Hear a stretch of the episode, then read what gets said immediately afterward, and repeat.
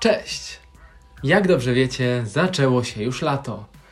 Choć tuż po pierwszych dniach jego pięknej krasy zrobiło się zimno, deszczowo i ponuro, przyjdą jednak piękne dni. Do tego czasu trzeba utrzymać odporność, jak jesieniary. Z odpornością kojarzą nam się miody, mleka i przyprawy. Te ostatnie dodają smaku i charakteru w delikatny, subtelny sposób, jak i w bardziej agresywny i ekstrawagancki. Dodajemy je do potraw, deserów, świeczek, perfum, a nawet napoi. I właśnie na tym ostatnim skupimy się dzisiaj. Takim wręcz szczególnym przypadkiem. Chai masala latte Intercorporation. Ciężko jest stwierdzić, jak stary jest to napój, co więcej, jak stara jest rodzina tych napojów. Rodzina, bowiem zaliczamy tutaj masala chai, masala haldi dot, dot pad chai, sad chai i kilka innych. Najłatwiej chyba będzie, jeśli zrozumie się znaczenie tych poszczególnych słów. Chai to herbata, masala to przyprawy, haldi to kurkuma, dot to mleko, pati to całe liście, a sad to coś prostego i nieskomplikowanego. Choć herbata w Indiach to nowy dodatek, napoje mleczno-przyprawowe są znane na Półwyspie Indyjskim od nawet 9000 lat.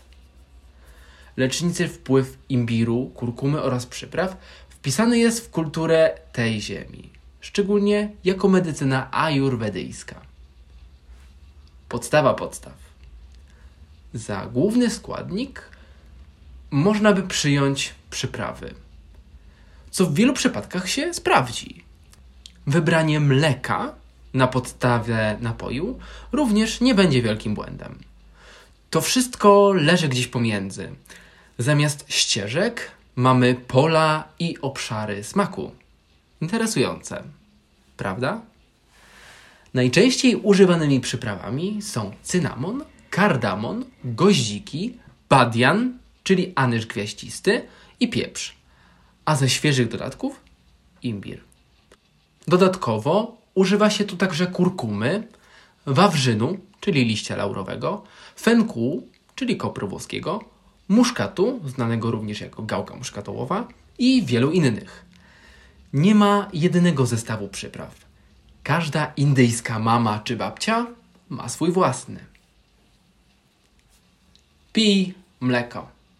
Nie od dziś mówi się, że mleko pozytywnie wpływa na rozwój fizyczny organizmu oraz wspiera zdolności kognitywistyczne. Również medycyna ajurwedyjska zaleca uwzględnienie go w swojej codziennej diecie. W naszym rejonie tradycyjna jest np. zupa mleczna oraz nabiał we wszelakiej formie. W Indiach postanowili takie mleko przyprawić i to porządnie. Na pewno spotkaliście się kiedyś ze złotym mlekiem Golden Milk. Ten przedstawiciel omawianej rodziny zawdzięcza swoją nazwę złotawemu odcienowi kurkumy. I tutaj mały przypis, bo angielskie określenie turmeric pochodzi od łacińskiego terra merita. W wolnym tłumaczeniu chwalebna ziemia. Dokładna analiza tego słowa e, znajduje się pod linkiem umieszczonym w tym miejscu na mojej stronie.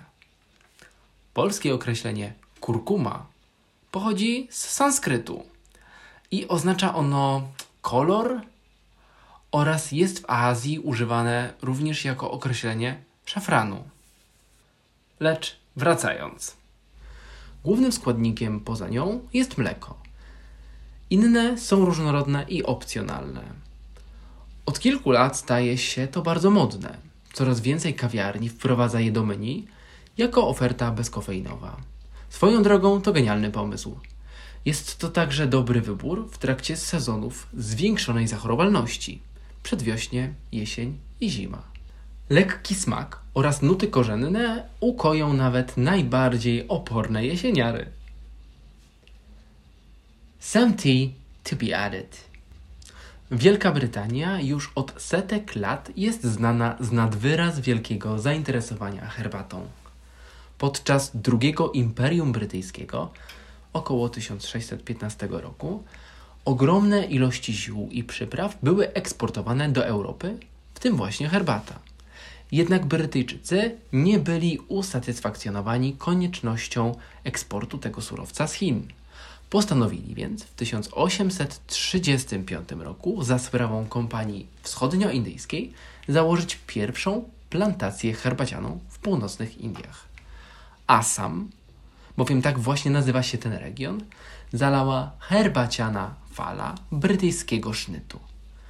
I okazało się to pewnym sukcesem. Południowe podnóża Himalajów to klimat tropikalny, monsunowy, odróżnieniu od umiarkowanego, choć ciepłego klimatu np. chińskiego Yunanu.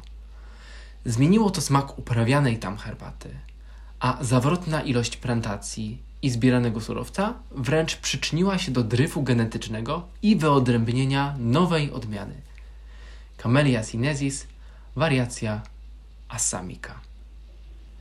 Jednak pojawiły się kłopoty, gdyż około 1900 roku podaż kilkakrotnie przewyższył popyt herbaciany. Cóż więc zrobić z tak kosmiczną ilością herbaty? Zaczęto więc zainteresowywać nią tubylców i niższe klasy społeczne. Wyjątkowy, delikatny smak herbaty nie przypadł jednak do gustu mieszkańcom Assamu.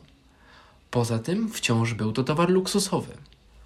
Zaczęto więc dodawać go do napojów mlecznych i gotować lub naparzać dłuższy czas, by smak był intensywniejszy i wyrazistszy. Tak to dynastia indyjskich napojów przyprawowo-mlecznych zawarła związek z dynastią herbacianą. Może brzmi to mało majestatycznie, jednak to Hindusi nauczyli Anglików picia herbaty z mlekiem, nie odwrotnie. Gdy wschód spotyka się z zachodem. W trakcie, gdy na Półwyspie Indyjskim rozprzestrzeniała się chai masala, a na Wyspach Brytyjskich herbata po angielsku od Włoch nadciągał kawowy szturm. Wszystkie trzy fale spotkały się na nieudeptanej ziemi w Stanach Zjednoczonych Ameryki. Tutaj wszystkie trzy, wpadając na siebie, stworzyły coś, co popularnie nazywamy dirty chai. To chai masala z shotami espresso. Oczywiście, jak to wszystko w Stanach, popularność przewyższyła oczekiwania, a dirty chai stało się ikoną. Na mojej stronie oczywiście znajdziecie przepis na mieszankę przyprawową, którą używam do masala chai oraz sam przepis na ten napój. Tak więc trzymajmy się ciepło i porządnie. Po rzeźkiej przebieżce lub powrocie z pracy sięgnijmy po coś ciepłego. Jeszcze przez chwilę. Niech niestraszny nam będzie zwykły deszcz, bo zapowiadające się lato ma być wycieczkowo-plażowe.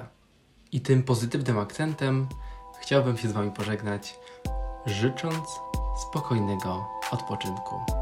Cześć! favorite thing.